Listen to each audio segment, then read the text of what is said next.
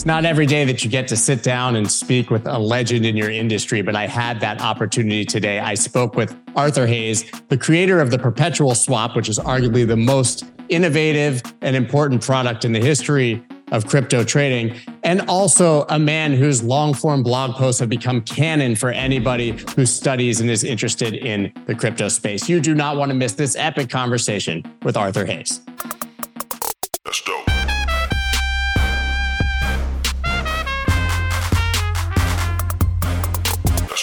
I, I've always wanted to have a conversation with you because, for a number of reasons, but the perpetual swap is arguably the most innovative and impactful invention in the history of crypto trading. And effectively, you invented it, right? What was the thinking behind that, and how did that come about? Um, so basically, back in the day, we used to, me and my co founders answered every single support ticket. And, you know, this is before Bitcoin derivatives trading was a thing. Everybody was used to trading on spot, trading margin, those sorts of things. And we would get a lot of support tickets by clients who were confused um, about some of the, the ways that the platform operated. Specifically, like what happens when a futures contract expires. We would get a lot of support tickets of people who were upset because they thought that something was wrong with the platform, but why the position disappeared on a particular day. And then we, you know, point them to the documentation and explain to them, you know, this is what happens when the futures contract expires.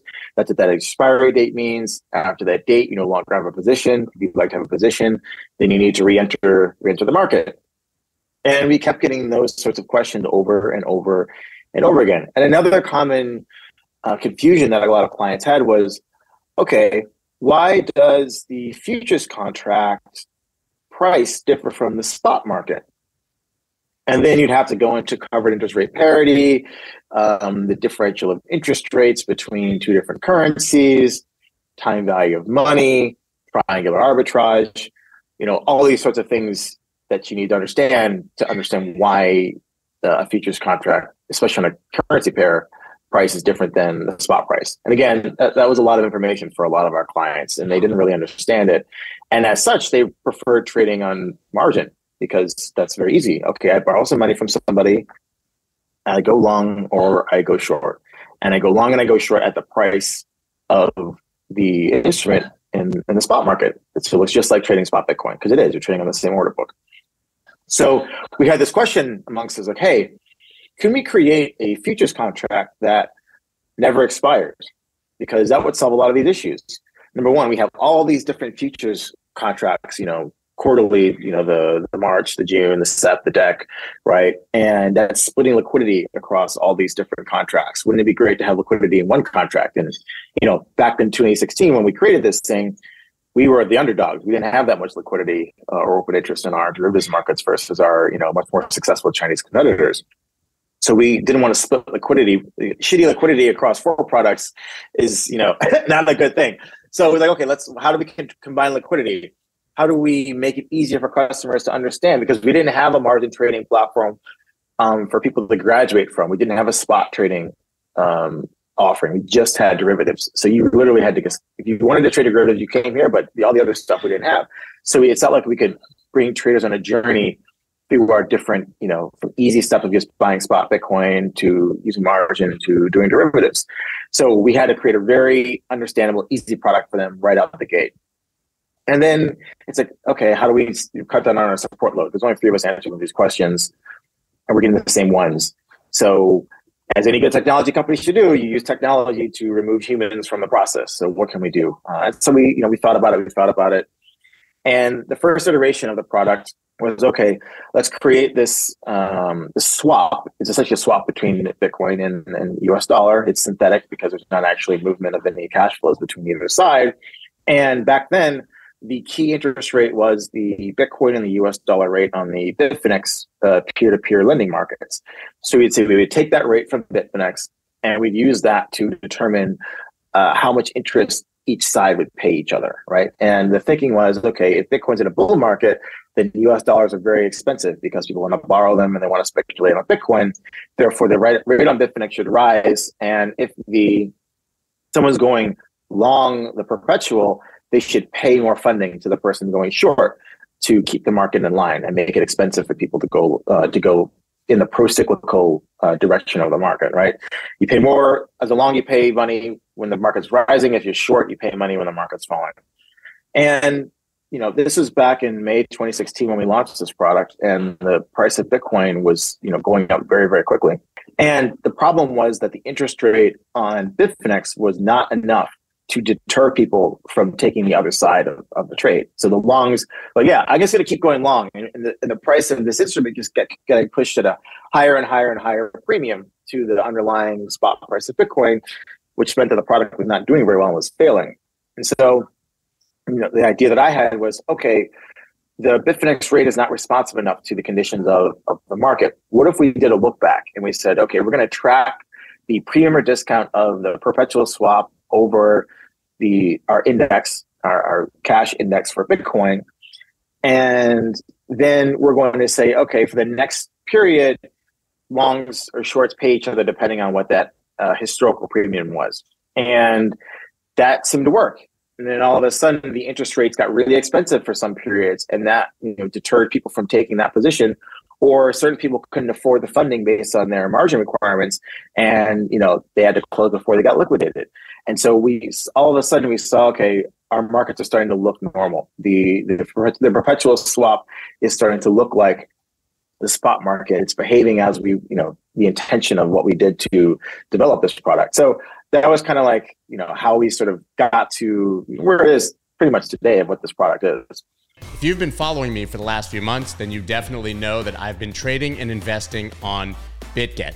Now, listen, it took me six months to decide that they were going to be the sponsor for the newsletter. But once I saw their partnership with Juventus, that they were the world's leading copy trading platform in crypto, and also that they're a top five exchange by volume, well, I was sold and I was convinced. And I've been using it ever since to dollar cost average and to invest in Bitcoin. You can also trade there with leverage, but of course, be careful if you're going to do that. And I don't know if you saw the recent news, but they've also done a deal with Lionel Messi. Big a perfect.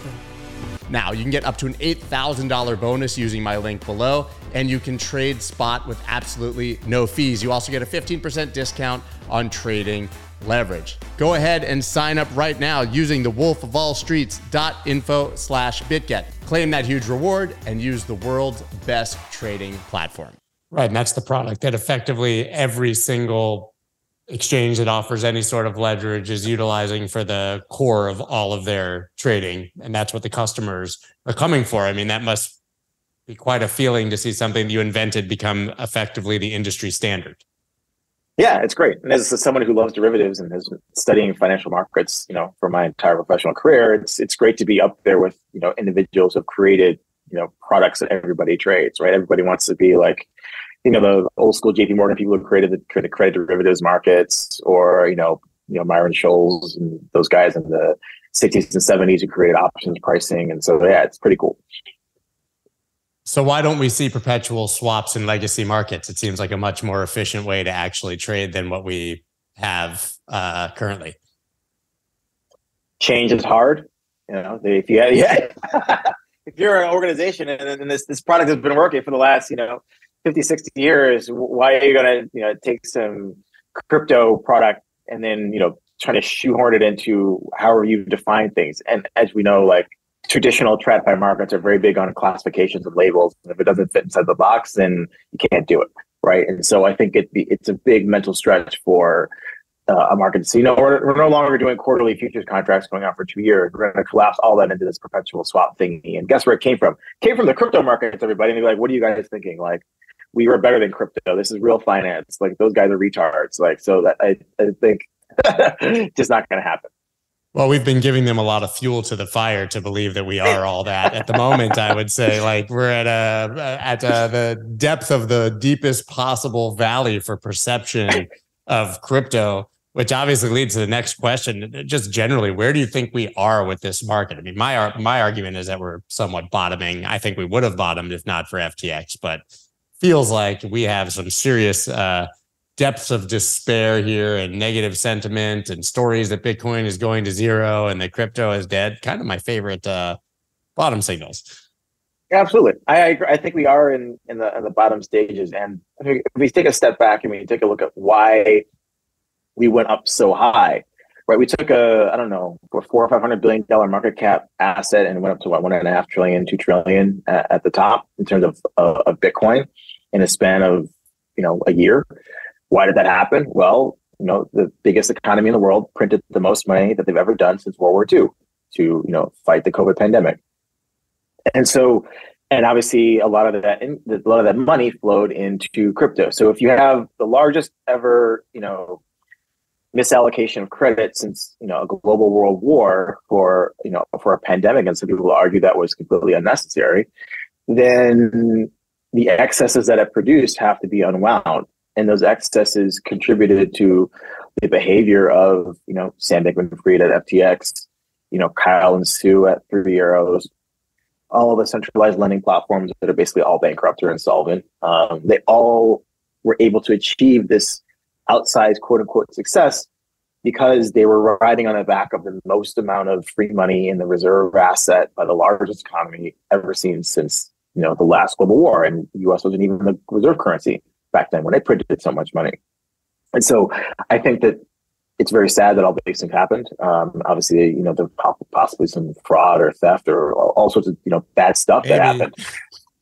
We'll see. Maybe uh, possibly. Not for me to say. not me saying it, but maybe. Yeah. Uh, and but at the end of the day, like, why? Why was how were three arrows allowed to borrow? Not allowed. Why would somebody lend three arrows a billion dollars in the collateral? Like, I don't care what they told you. It doesn't matter. Like, you should never do. You should never do that you should ask for something, at least, right? Um, why was SBF able to put on this, you know, dog and pony show and con people as effectively as it was? Yes, he fit all the right characteristics, and I laid those out in my essay, white boy. But at the other end of the spectrum, if you've got a bunch of money and you're an institutional money manager, you don't get paid unless you spend it. So you spend it on the thing that looks like the thing, that you won't lose your job at the end of the day. No one's going to lose their job because they allocated to SBF. Maybe they will this time, but I, you know, I, I, I don't believe so. yeah, they wouldn't have. So, in, in, so I guess that that's the thing. And yeah, there's there's the bad side of crypto, but it was fueled by a lot of money printing, and you know we've washed a lot of that out. So obviously, subsequently to the printing of the most money since World War II, we've also tightened financial conditions the fastest probably since you know Volcker in, in the 1980s. So we've gone to the other extreme. Oh, guess what happened?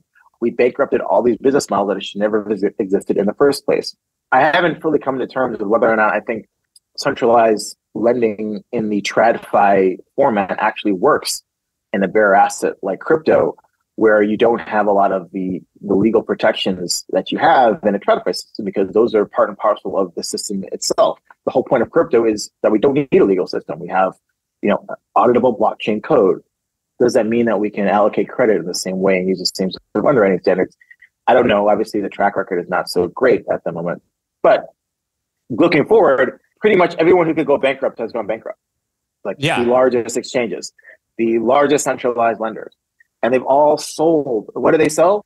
They sold Bitcoin and ETH. And what's left on the balance sheet? Dog shit shitcoin that is super liquid that they you created out of thin air. And they, and, they and, you, and you hell of it. So it's I think the thing that everyone you look at the balance sheet of Alameda, there's no Bitcoin on it. You look at the balance sheet of any of these of Three Arrows, there's no Bitcoin on it. Because what did they do? They sold the Bitcoin as they were going bankrupt. They sold the Bitcoin during the wave before they went bankrupt. Now they're bankrupt, and now the court has to decide how do I split up all these liquid shit coins that have no have no use case probably, and maybe we'll never have a market cap to support you know anything in the future. So that to me tells me that at least Bitcoin, which is the reserve asset of crypto is doing what it should do. It's it's you know liquidated first because it's the most pristine asset and the most liquid, and therefore it's going to lead us out of this uh, bottom in the first two. And obviously the shitcoins that follow, but you know there's a lot of you know bags held on bankrupt companies who need to liquidate those. But at least for Bitcoin, I'm fairly confident that the largest, most irresponsible um, entities have all had to sell all their Bitcoin to you know the diamond hands as one of the uh, larger Voyager creditors myself, sadly, and you know, someone I was friends with their team and you know uh, was trading on the platform early. I would like to believe that it's over for CeFi and that nobody makes that mistake again, but I do not have that much faith in humans and their ability to uh, FOMO into greed. But to your point, you know, I don't understand giving a $700 million uncollateralized loan in any market, but it probably speaks to the situation that they put themselves in, which is that these platforms grew massively in a short amount of time because of the yield they were offering. And when those yields disappeared, they had to just continue to, you know, behave in a more risky manner and continue down that curve to try to even just keep up with the yields that they had offered or lose all of their clients. So it seems like they built a business that could not be sustained unless the bull market never ended. Exactly. And that's, you know, that's the same trade at Three Arrows, the same trade at Alameda. That, you know, at some point they said, we make more money if we go long and we're right. Absolutely. Problem is the market also goes down. The thing that kills me about FTX just rationally is like, you know, first of all, the casino always wins to some degree, right? And these are casinos that have high leverage. So you could just wait for retail, obviously, eventually going to make bad decisions and rinse they had knowledge of the order book. They could literally sweep people's stops from Alameda and they still went broke. What kind of yeah, greed and hubris shocking. does it require to not make money in that environment? Like you're the house times 10. Yeah, and you had free loans from the house. And what do you do with the loans? You could have taken the loan and just put them back in the treasuries. And you still would have made, you know, a four and a half percent net interest margin on eight billion dollars. Great. You're crushing it, right? You know, maybe that's unethical, you know, at best, but ethics were on, clearly why? not their uh, principle. it's like you could have made so much money in a much, you know, you know, a sub well at night, and say if you eat all cucumbers he wants, and you know, go hang out at the penthouse. But instead, they went along, you know, shitcoins. You made an interesting point earlier about having to allocate if you're in one of these companies or in in a situation like that. I think one of the untold stories that I've been thinking about, the Andreessens and the larger funds, they've raised three and a half, four, five, six billion dollars in crypto venture funds that has to be allocated even in this environment. You can't raise four billion dollars and wait 10 years, right? So there still has to be a ton of institutional money that's sidelined and waiting to buy, whether it's at these prices or with some turnaround. Maybe that's not Bitcoin, but in the VC space, it seems like there's still billions that have to be allocated right now. Absolutely. I, but I do think that maybe when they make those capital calls, that money isn't there, right? So that's just what they signed the term sheet. Now, right. the types of persons who could allocate, they might have some real estate losses, some fixed income losses, and they're like, you know what, that crypto thing that I told you I was in for like nine months ago, uh, maybe not. Uh, and okay, I'll forfeit the other parts of uh, what you've already invested in. I mean, it doesn't really matter. It's probably gone down 90% anyways, right? So I think that that dry powder that they have might be a little might be a chimera when they actually come to call on it. But at the end of the day, like these large shops, you know, they can't be doing deals that are a million dollar. They need to be writing hundred million dollar checks, fifty million dollar checks. And you can't. And to like series, you know, companies in equity rounds that look like they're, you know, they're going to go public at some point. Okay, there's no crypto companies going public anytime soon. Like this is not happening. Okay, then I'm talking about you know some large big token sales well, who's the retailer who's going to soak up those tokens? They're all bankrupt too, right? So I just don't see how that money gets deployed, even if you know they, they call the capital and it's there. There's nothing for them to invest in because they're not the types of shops that are going to go around to like these little indie conferences and you know put a fifteen thousand dollar check into like a true decentralized protocol that's actually yeah. doing something real. They can't do it. It just doesn't make sense for them. So, you know, that's great for me because I'm a you know just an angel on a lot of stuff and I'm able to yeah. trade. You can get twenty five thousand sizes. Uh, yeah. Right, but you're not going to find the next Uniswap because you're you know you, you able you're able to allocate ten million dollars into a round. Probably not the type of company that's actually going to be pushing the envelope for it for this for this ecosystem.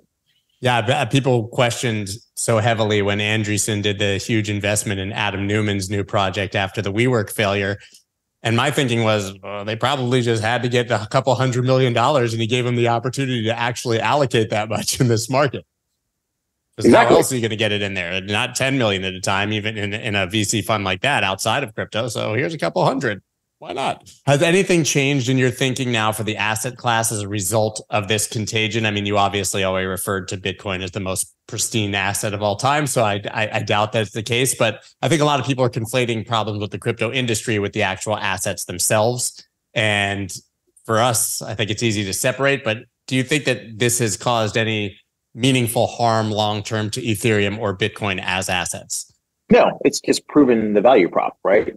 Given all that's happened, imagine in 2008, right? And you had Lehman Brothers go bankrupt. You had the contagion around every single merchant investment bank. You had AIG. Um, people worry about the actual functioning of the financial system. Like, is the bank going to open? Is the exchange going to open because the counterparties went bust on all these interlinked derivatives? Did we do the proper accounting? even know what's on their books? Right. So the centralization problem during a credit crisis leads to the implosion of the actual underlying functional system. Nothing like that happened in crypto. Bitcoin blocks, Ethereum blocks, still produced, still val- still validated. Smart contracts still worked. Uniswap still worked. I could still send Bitcoin on the network. You know, maybe it was a bit more expensive because there's a lot of stuff going on, but it still worked. Even though the largest, one of the number, number two, number three largest exchange went bankrupt in three days, and yet everything that actually uses technology works just fine. That would not happen in TradFi. The entire TradFi system would be bankrupt, and we would be talking about, you know, not being able to use the bank. And a similar situation occurred. Um, and if you read recently, there's a lawsuit by Elliott uh, to the London Metals Exchange due to the uh, the large nickel position. Um, I think it was called the Big, Big Shot, some Chinese tycoon who basically tried to corner the nickel market and blew up. And the LME's defense was, hey, we couldn't enforce the rules as written in these contracts and ask for more margin because we were worried about these, you know, the exchange going many multiple counterparties of the exchange going bankrupt. And that's a systemic financial risk. Therefore, we did the appropriate thing by not giving you what you were owed, Elliott Management, the hundreds of millions of dollars, because you were on the right side of this nickel trade we're okay. Now imagine if that had happened in crypto, right? Hey, we we we put out there that we guarantee that we're going to give you this money, but because everybody's going to go bankrupt and we're worried about the entire financial system not working, we're not gonna we're not gonna pay out. That's exactly what the TradFi system does. Crypto doesn't do that. Bitcoin doesn't care who which companies come or go. Ethereum doesn't care which companies come or like are there or not there right? So that's that's what people have to understand is that the actual technology, the reason why they got so excited about this in the first place, continued working, no issues. And people just have to be able to discern, like when they're investing in a centralized entity or using a centralized entity, there's nothing wrong with using them. You just have to understand their purpose and what they're there for versus the underlying technology. And obviously, most people never get that distinction. And that's why most people will lose money in these type of situations. And there'll be those who are accumulating right now and when the next bull market comes around and Bitcoin's at a much higher price than the last bull market, everyone's like, well, why did I invest at the bottom? Well, you thought, you know, Alameda was Bitcoin, or you thought Genesis, you know, was Ethereum when they're just companies, poorly run, poorly run companies, but just companies. I loved what you called, uh, I think it was Genesis Grayscale DCG G G, G, G unit, right? It's an old rap DJ. But um, but then obviously then I need to ask about Genesis and Grayscale. Do you see that as a potential next victim of this contagion, or do you think that uh, that's overblown? I think Genesis is already a victim. They've already, they've already shut down withdrawals, and whether or not they declare formal bankruptcy or not, like doesn't really matter. Like you can't get your money out. Yeah. Like I don't care if it's bankrupt or not. I'm not getting my money out. And then you have to wonder, okay, well, then is GBTC going to be unwound? I don't think so. I think it's pretty ironclad. That thing is there. And so the, the Bitcoin is there. Can't get it out. There's no incentive for you know Barry Silbert to unwind Grayscale because it produces you know a few hundred million dollars of free cash flow for doing pretty much nothing every year. So he's just gonna keep it. Whether or not how he you know restructures his corporate empire, I have no idea. Uh, but at the end of the day, the Bitcoin and that trust aren't going anywhere. So I think it's kind of a Genesis sold all the Bitcoin they could have sold to try to stay afloat. It obviously didn't work. You know, if Barry had more Bitcoin to sell, he'd probably be selling it to not have to deal with this sort of issues. So I think, you know, the damage is there.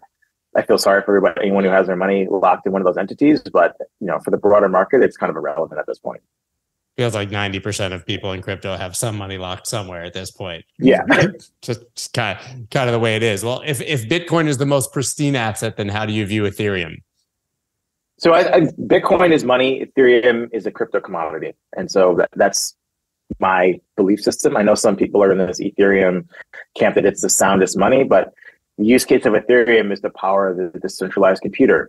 And the analogy that I like to give is imagine if you're Saudi Arabia obviously you want the price of oil to be high because you make a lot of money, but they can't be too high, right? Imagine if oil was a billion dollars a barrel, no one would buy any of it. Therefore, your oil's worthless. Same thing goes for Ethereum. If it becomes so deflationary at a certain point that the price of Ether is so high and its fiat value for gas is so expensive, no one's going to use it. And so I think ultimately, if we get to this situation where the Ether price goes too expensive, inflation will have to be introduced back into the system because otherwise it will not fulfill its role as being the commodity that powers a decentralized internet because that's the number one goal of Ethereum. And that's why I believe Ethereum is not money. It's uh, it can act like money, but it's not Bitcoin, which is money. Bitcoin does nothing. It, it yields you nothing. You can't do anything with it. You can store it. You can send it to people that pay for stuff, and that's it. And that's the feature, and that's why it's it's there. People like to deride it for that, but okay, cool. You know, gold doesn't do anything either.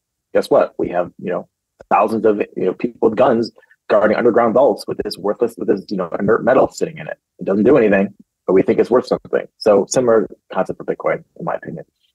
Well, interestingly though, I think that because of the merge, which I know you were uh, extremely bullish around, and I too. It's funny that people have now ceased to be bullish about it just because it's been a few months when we all know it should take many, many months and years to really, really play out. But welcome to the uh, you know sort of memory of a goldfish in in the crypto space. But that's a hard needle to thread because if it does become particularly deflationary and we get another bull run and people get bullish on it, I think it goes to 10, 20, 30,000. And to your point, then it becomes moot. Does that open the door for other layer ones that are cheaper, faster, even if they're less secure? I mean, is that really their opening to sort of gain some dominance over Ethereum? I mean, I'm I wouldn't call myself an Ethereum maxi because I think there's some philosophical issues that they have to solve in the next bull, bull run. But I think all these other like Ethereum killer L1s, yes, they could be on paper faster, whatever, right? It doesn't matter. Every cycle has a particular flavor of L1 that's supposed to be Ethereum this per this, this cycle was the the Sol cycle, right? And yes, there are lots of you know ways in which Alameda and FTX influenced that, but at the end of the day, the, zeit, the zeitgeist was okay. Ethereum's slow. This thing's fast. It's the new thing on the block. This thing is three dollars. Ethereum's you know fifteen hundred, two thousand, whatever it is, right? This thing a moon, and you can do all the extrapolations, right? It's the the nominal price fallacy. Let's people flood into these assets, and every cycle there's going to be one. I don't know what the next flavor of L1, what's you know proof of what that is going to say, oh, this is the new way to do it. This is the better way than proof of stake or proof of work or proof of time or proof of block or whatever the fuck they come up with. It doesn't really matter. There'll be some promoter who's got a nice looking, you know, pitch deck, who's backed by the right VCs who they think people think supposedly know something about crypto and the single moon. I hope I find out which one that is and I get in on it. Me too. But Let me but know. it won't be anyone that. But it won't be. But it won't be something from the last cycle because you know if you look at how many developers are in any of these projects other than Ethereum, it's like a few handful, maybe a hundred. That's not how you build a real ecosystem. If I'm if I'm a talented developer, I want to go where my application is going to be used the most. Where's my application going to be used the most? The Ethereum network okay, well, maybe if Aptos or Solana or you know Cosmos has a bunch of treasury money to hand out, I'll build something on there. But what am I building? I'm building a clone of Uniswap. I'm building a clone of Compound. Am I building anything actually new? Am I building any real new primitives? Absolutely not. I'm doing nothing. I'm me too. Again, you can make a lot of money in me too, but it's not going to make money in the next cycle because we've moved on. We saw that that was worthless and they didn't have any actual adoption. And so, what's the new thing that we can get excited about? And we can go then it can go from a few cents to a few hundred dollars. That's what i want to figure out. We might get some pushback if we call this uh, podcast hashtag me too with with arthur hayes but uh, i think it would be kind of a compelling title now that you said it honestly. Uh, and you said that you have some philosophical concerns with ethereum that would need to be corrected in the next bull cycle. Can you talk about that? Yes if you have the the issues that ethereum has with the centralization of validators right? And you know, a set of validators have to adhere to some, you know, domestic legal issue, legal rules that go contrary to an open blockchain processing all the valid transactions, then you haven't really accomplished much. And to the extent that there's some, you know, very transformative application that some particular, you know, entity doesn't like, and they're able to inf- influence the way that blocks are validated, then the Ethereum blockchain is worthless. But again, we're humans. We don't really we see it in front of us. We see, you know, there's three entities that control around 50 or 60 percent of the, the hashing rate, and they're all they're all subject to U.S. rules and regulations. Okay, there's nothing wrong with that. You know, per, people make a lot of money in Web two that is predicated on a particular legal, legal system.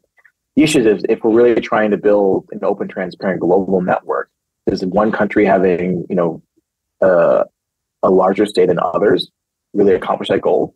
If so, then why don't you just go invest in a stock in you know in the U.S. or China or one of these other countries? Why even deal with having an Ethereum blockchain? It's expensive. It's slow. It has all these issues, right? I'd rather just go buy the Nasdaq. I'll probably make a better return.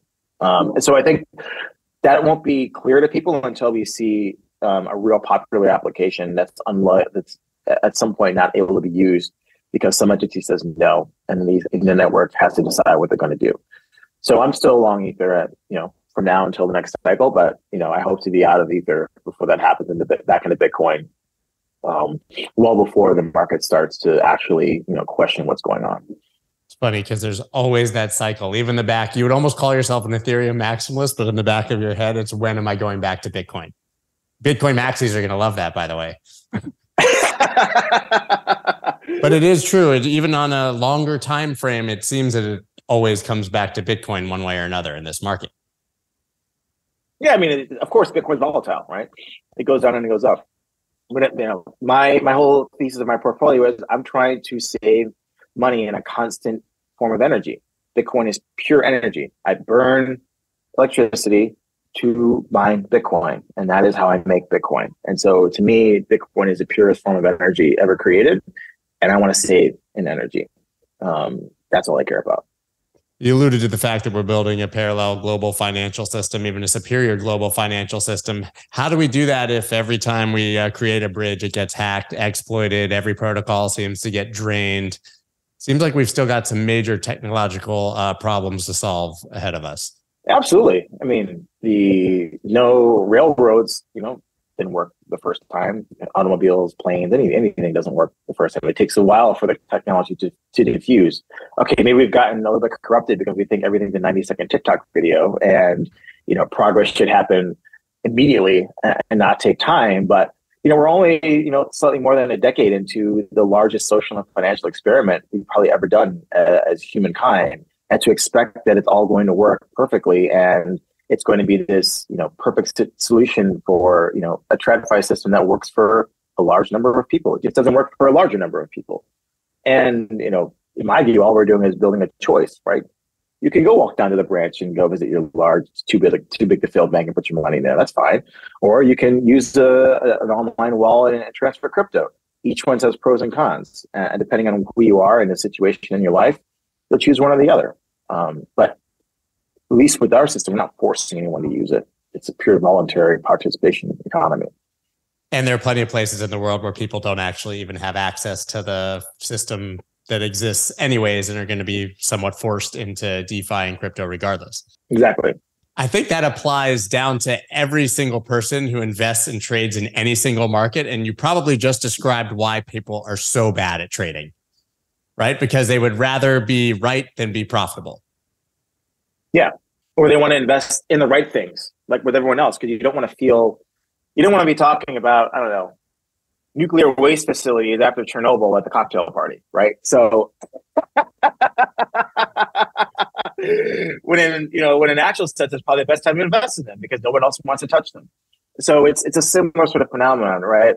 You know, all the people who believe these you know, economist articles and, and covers of like Bitcoin going to zero and they can you know wag their fingers at people at the cocktail party and, and, and look you know look all smart and stuff.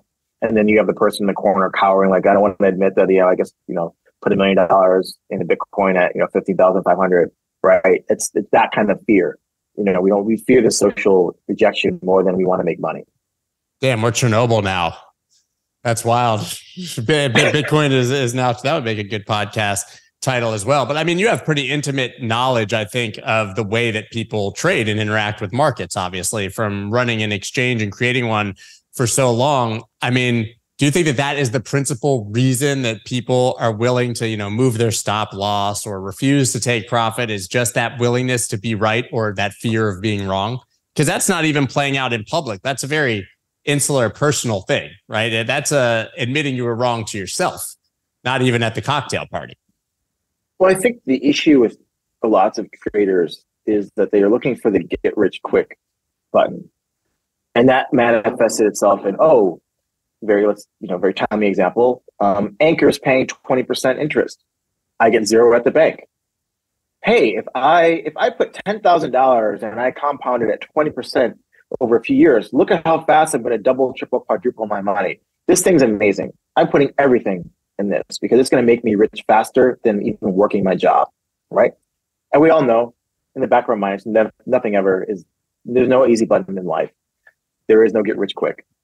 There's outliers, and they're trumpeted in the media and made and you know put forward to make you think that you should be doing some you know not smart activity. But at the end of the day, there is no easy button.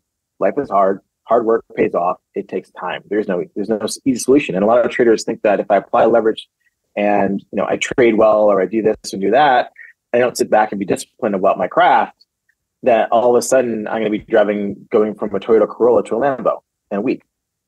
And it doesn't happen like that.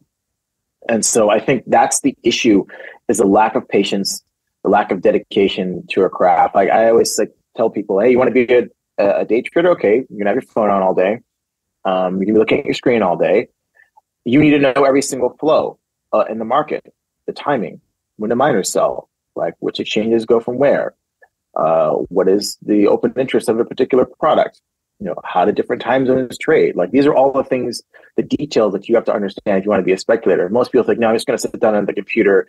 Yeah, I read some online magazine or something about trading, and I'm going to click a few buttons. I'm going to make more money than if I, you know, did a you know 40 hour week job and this is not the case. So traders should approach it as a hundred hour week job. It's like I, I quit my 40 hour week job to become a trader for a better life. And then you're literally at a screen like a hundred hours a week. But I, what you just described, I would say 99% of people who trade with leverage on crypto exchanges have never even heard of 50% of the concepts that you just said. They know support and resistance on a chart and probably know what MACD and RSI are, maybe, right? So they're not doing the requisite work, which means it's inevitable that they're going to lose money, right?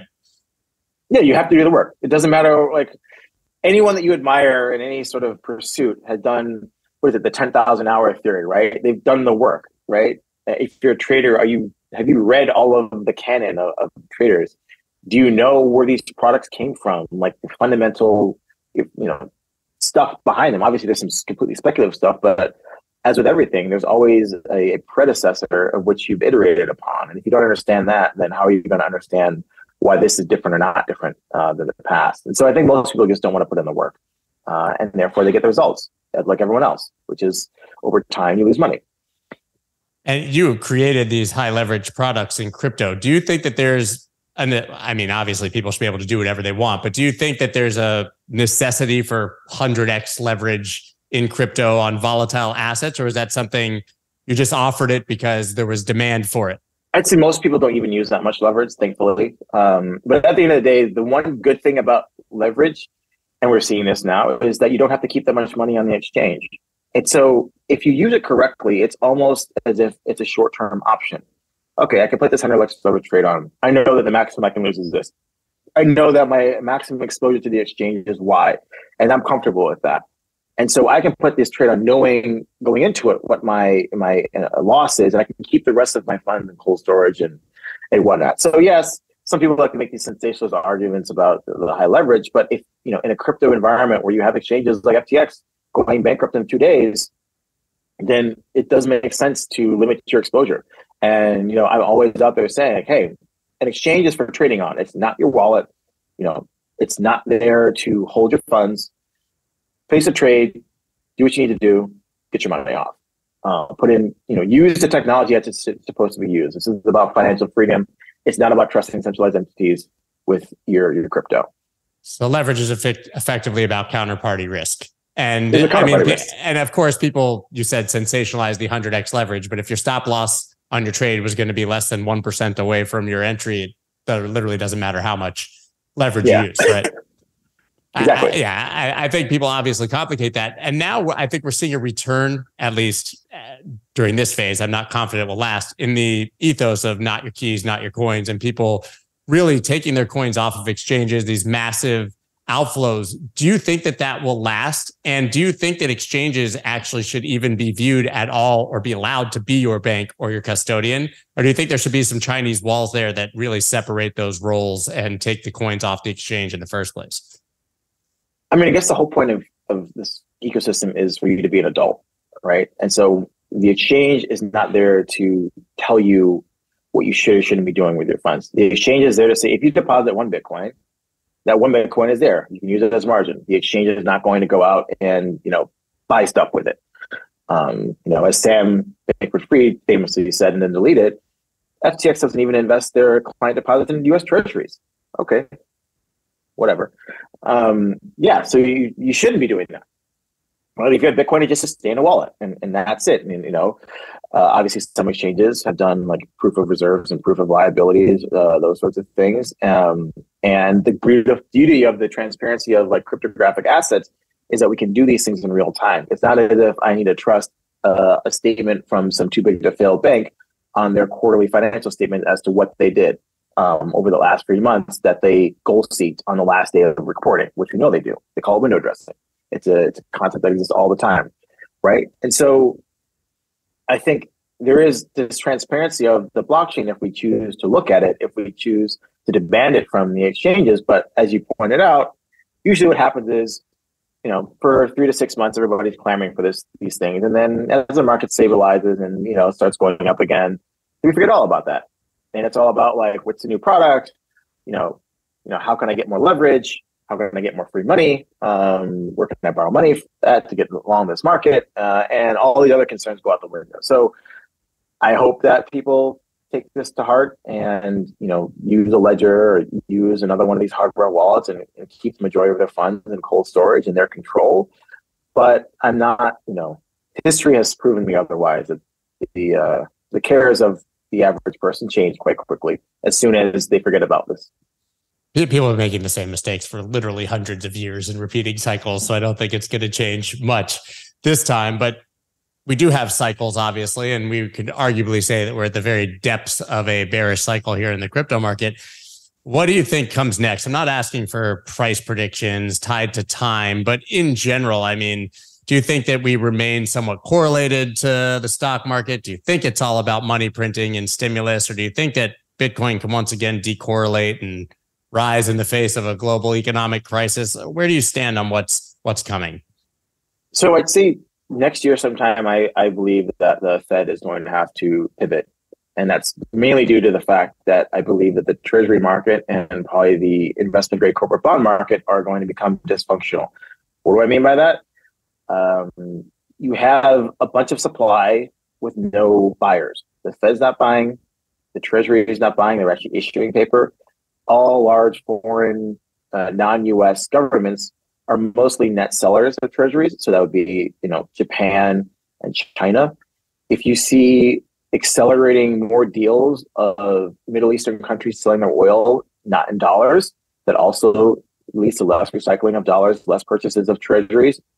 And yet at the same time, you have all-time high issuances of debt because again, you know, the baby boomers in the US are aging. They have entitlements, Social Security, Medicare. You have increased spending on defense. Who knows what this Russia Ukraine conflict is going to lead to? Um, even if you know the war ended today, I still believe that the defense industry is going to be pushing for more preparedness in the future wars, which means more spending, uh, more uh, government borrowing, and then you know you possibly have a, a recession. Uh, the what's the three month, ten year spread that a lot of economists believe is the true recession indicator has turned negative, uh, and which basically means that the treasury market is telling us that there's going to be a recession next year. So what does the government do in, in a recessionary environment? They need to issue more money to you know provide that social safety net. Now, obviously, most countries can't do this. The U.S. can because it prints the global reserve currency, but they're the ones who are going to determine global dollar liquidity, which is what matters. So I think sometime next year, you know, the politics of the treasury market and the corporate bond market are, are going to dictate that the Fed um, at a minimum pauses, uh, at a maximum starts um, adding uh, dollars back into the market. And that's going to obviously be positive for all risk assets, especially Bitcoin. Bitcoin is the last free market in the world. And so therefore it should um, pre-trade that happening you'll see Bitcoin rise before the S and P does. And and I think that's we stay correlated for this cycle.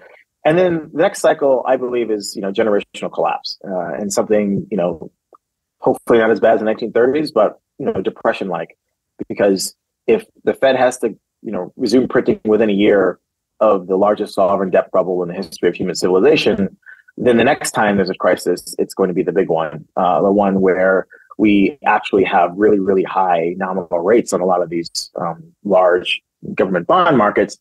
And then the question is, can Bitcoin outperform with a 10 year percent treasury and and really high inflation?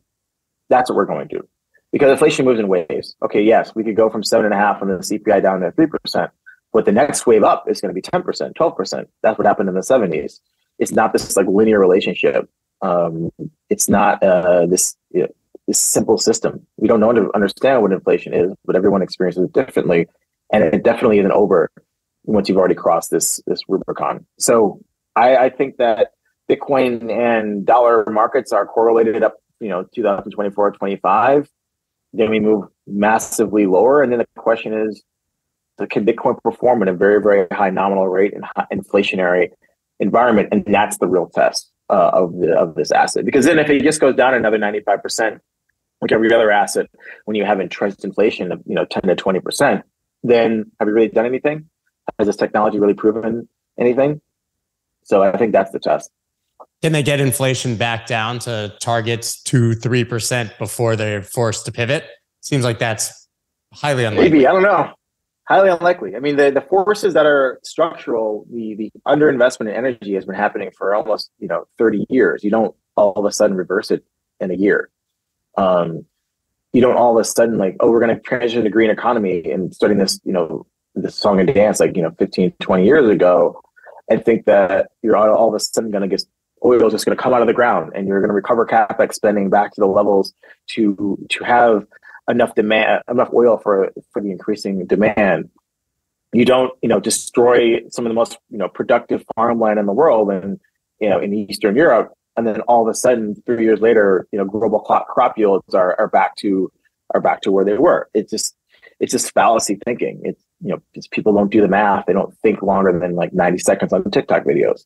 And that's where we're in this situation. So, and the politicians follow suit.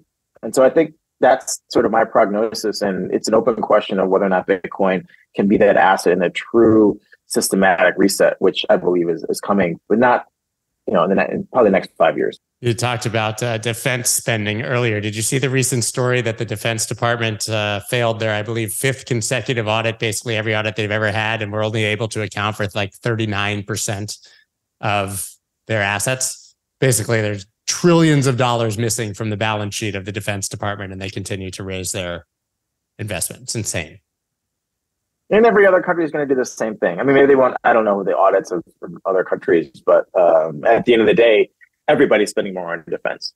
Um, and so it's there's only there's only so many humans to produce so many goods. And so again, the government will crowd out all across the world. And it's not just a US phenomenon, it's, it's an every country phenomenon. Everybody is reshoring production to add resiliency to their supply chains. Everybody wants to be prepared for, you know, you know, a global conflict. Hopefully, hopefully we don't have one.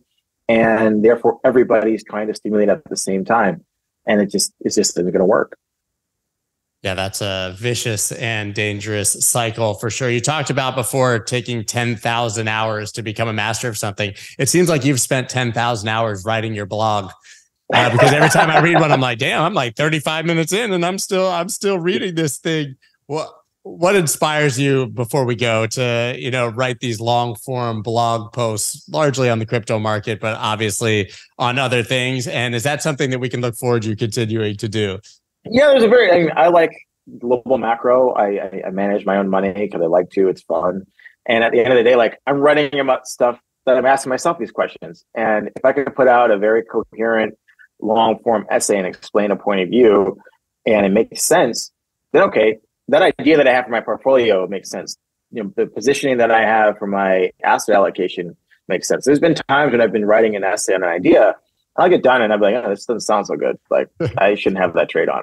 And then I'll go and I'll liquidate everything and I'll bin the article. But that that's like it's very cathartic for me. I enjoy it, and then also I enjoy the fact that people enjoy reading them uh, and to, to, get that opinion out there. And obviously, you know, you want to be like a virus for for the Lord Satoshi and bring forth the message of the good words to the people. Well, you're doing a great job of it. Where can everybody uh, follow you after this, and then check out, of course, your blog and everything you're doing? Sure, I'm on Twitter at, at Crypto Hayes, uh, and my Medium is again at Crypto Hayes as well. And articles come out, you know, a few times a month depending on what's going on. And I, you know, I hope and I appreciate the feedback that people give as well. Yeah, I love the fact that it's sort of like due diligence for your own ideas that you're sort of vomited out on paper. I do the same thing, and then actually makes you think through the process. So it's it's interesting for us to be able to share the thought process you're going through, and I hope that you uh, definitely continue to do it, man. Thank you so much for for taking the time to to do this interview. Really appreciate it. Incredible insight. Thank you. That's dope.